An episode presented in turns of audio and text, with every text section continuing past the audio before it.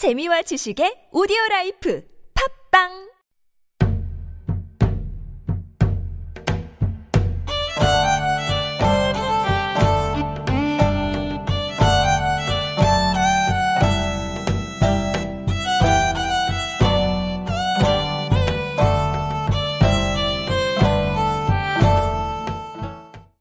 Hello, hello, hello. It is Super Radio Antique Alive, where old is gold. I'm your host, Ali, and I'm here to introduce the wonderful and wild traditions of Korea.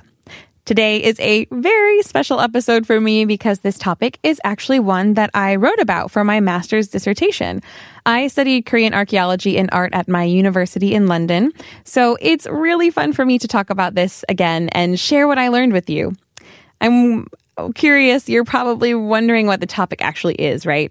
But the topic I'll be introducing today is Chosun porcelain. I guess the reason why I was really interested in this topic is because I kept seeing a lot of imagery of Chosun porcelain in contemporary Korean art.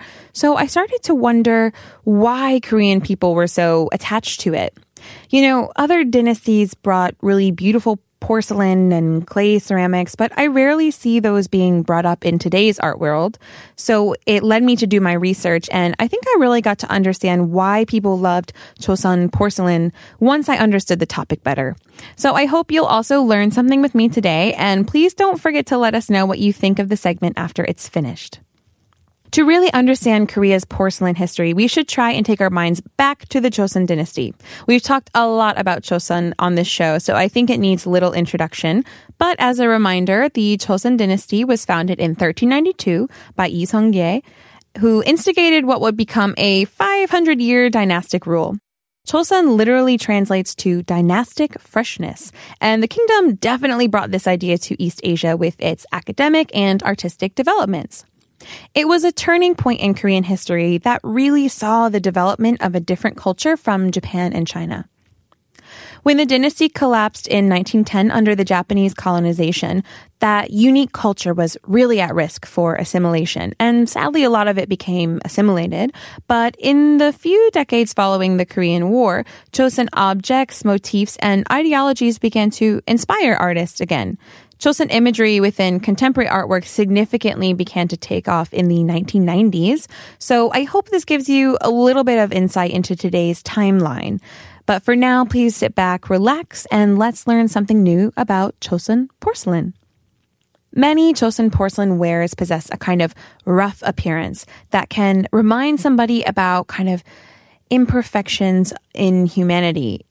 It's able to demonstrate the ability of Korean potters to promote natural beauty over a focus on technique and having a perfect shape and perfect smoothness.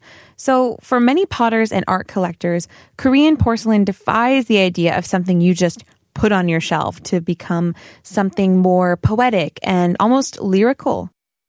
Additionally, the simplicity of Chosun porcelain represents Confucian philosophy, which was the core ideology that Chosun adopted in its society and its government. Confucian principles have maintained their power in 21st century Korea through things like societal promotion of academic pursuit and propriety and virtue. So this is another way that we can see how these wares have maintained their impact in today's world. Porcelain's relationship with Confucianism can be better understood specifically through the dynasty's undecorated white porcelain, which was considered the kind of crowning artistic achievement of Joseon during the 15th and 16th centuries. If you've ever visited a Korean museum, I'm sure you've seen plenty of white porcelain. It was basically synonymous with Confucian values because they had a really simple design, which kind of emphasized a morally pure state. The porcelain was also considerably higher in quality than previous buncheong wares. Now, buncheong was a kind of stoneware with a blue or greenish tint to it. And its association with Ming China, uh, white porcelain's association with Ming China actually led King Sejong to replace all buncheong or silver vessels in the royal household with white porcelain. This sentimental and monetary value has helped maintain the ware's popularity today. The development of white porcelain had four distinct phases. Uh, porcelain from the early period, which was about 1392 to 1592, was actually only produced for members of royalty, particularly the king. Afterwards, the middle period, which lasted from 1593 to 1751, kind of saw the rebuilding of state kilns that were destroyed in the Japanese invasions of 1592 to 1596. And this was followed by the 17th century economic boom. So really lavish and decorative ware started being produced again. The production of ritual wares increased in the mid 18th century because there was a really big boom in the literati class. And that brings us to the last period of 1752 to 1883. Private ceramic production began at this time due to the emergence of a merchant class. So people were getting more money. People could buy things purely for decoration rather than necessity. So that once again led to kind of commercial wares being mass produced. Despite white porcelain's increasing popularity, being frugal as a Confucian virtue continued to be monitored by King Jeongjo, who ruled from 1752 until 1800 with strict control on the production of porcelain. But as time passed, the popularity of white porcelain faded in favor of a bold blue and white design called cobalt. And Western tableware also begun uh, appearing in Korea because the United States was introducing it during trade agreements in 1882. Sadly, white porcelain kind of saw its end for quite some time at the end of the Joseon dynasty. But let's stop there for a moment and ask a really important question. Why was white so important for Joseon porcelain? Well, during Joseon, white was believed to demonstrate the presence of all possible colors. So it was viewed as one with human nature and life and death. And this concept came from Confucian beliefs, which understood nature as a kind of abstract parent or a kind of mirror of the self, as one would say. It was basically considered to be meditative. And so white was a very admired color. The accumulation of white porcelain by Joseon royalty encouraged its viewers to practice harmony and peace in their everyday lives and to be in sync with the natural world. The famous Korean art critic Yi Il described modern appreciation towards the color white by saying, White has not only been the representative color of our unique aesthetic sensibility, but also our people's spiritual symbol. For us, white is more than simply a color. Even the previous blue and white hues of traditional clothing has been uh, used to call the Koreans the white clad people. So you can see that this color really has a place in Korean history. Although there were a lot of white porcelain wares existing in Joseon, the moon jar has gained the most international fame. I guess you might have seen one before, maybe in pictures or in a museum. Moon jars were a royal tableware from the late 17th century and early 18th century, which usually held dried fish or other solid foods. They were crafted for the royal family, so they were expected to be made out of the highest quality clay, and most of them measured nearly 16 inches tall. So that's really big. That made sculpting it pretty hard. So what they had to do was combine two halves together. So there would have been a visible seam across the middle. In the finished object, the kind of unbalanced sphere emphasized Confucian concept of sincerity and a kind of organic nature that symbolized the actual moon. Today, the moon jar is really popular around the world, and it's regularly been singled out as the most uniquely Korean porcelain. They have a really popular collection of moon jars in the British Museum in London, which I mentioned in our segment about the sarangbang. It's really popular among tourists and Koreans who are visiting the museum, uh, even though most people aren't sure what it was actually used for. You can even buy moon jars today, but they're pretty expensive. Um, it's always been my dream to get one, so let's hope I can save up enough money and get it. There's another type of porcelain we should talk about today, Cheonghwa Baekja, or blue and white porcelain, which I'm sure is very familiar to all of you. The history of Joseon blue and white porcelain is a history of success and failure, ranging from periods of widespread use to periods of complete abandonment. These wares were inspired by the blue and white porcelain of the Chinese Ming dynasty, even though Joseon vessels didn't perfectly adopt Ming techniques. Joseon blue and white porcelain had a lot of local characteristics and imagery and shaping techniques. The dynamic history of the blue and white porcelain, alongside its aesthetic value, has inspired so many artists around the world.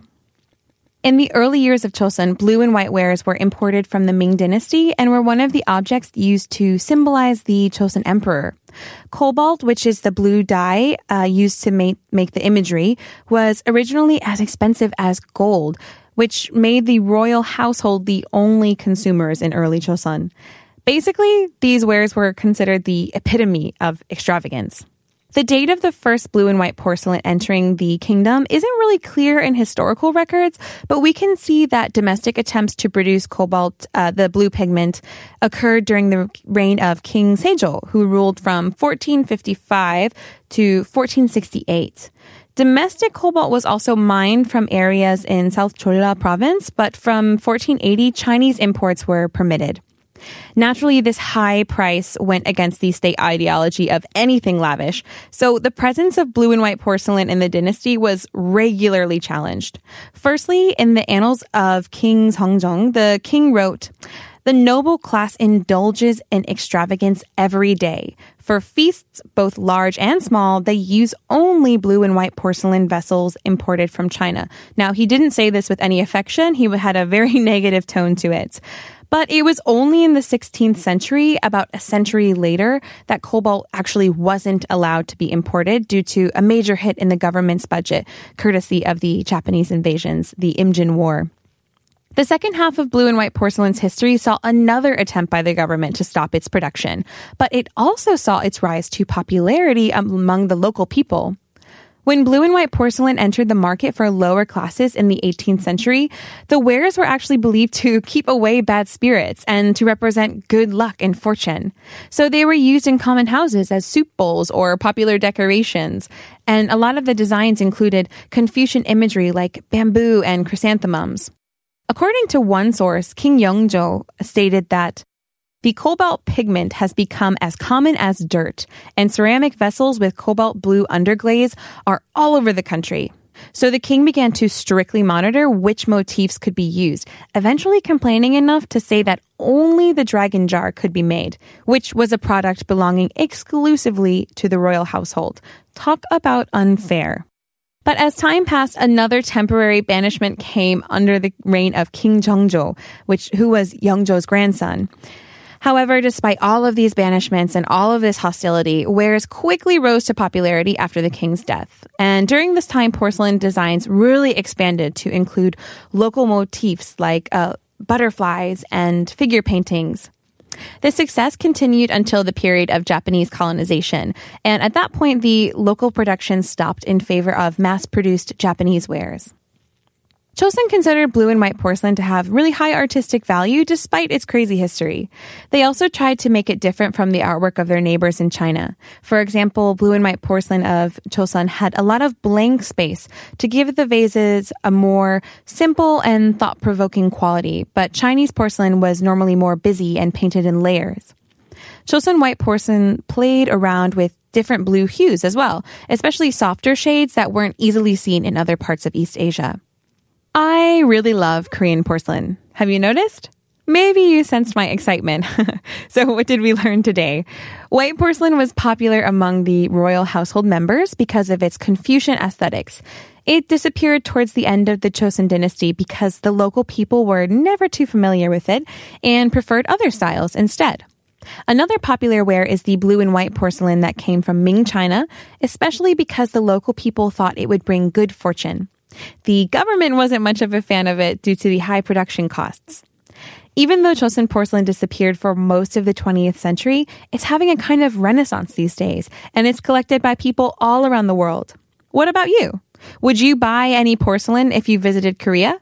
What kind of porcelain would you buy? Let us know in an email or through our Instagram. We would love to hear from you. Thank you so much for joining me and Antique Alive. If you have any questions or something you want to know about Korean antiques, please send us an email at superradio101.3 at gmail.com. Also, check out our Instagram at superradio101.3. I'm your host, Ali, and this is Antique Alive from Super Radio TBS EFM. We'll see you next time. Let's keep on learning. Bye.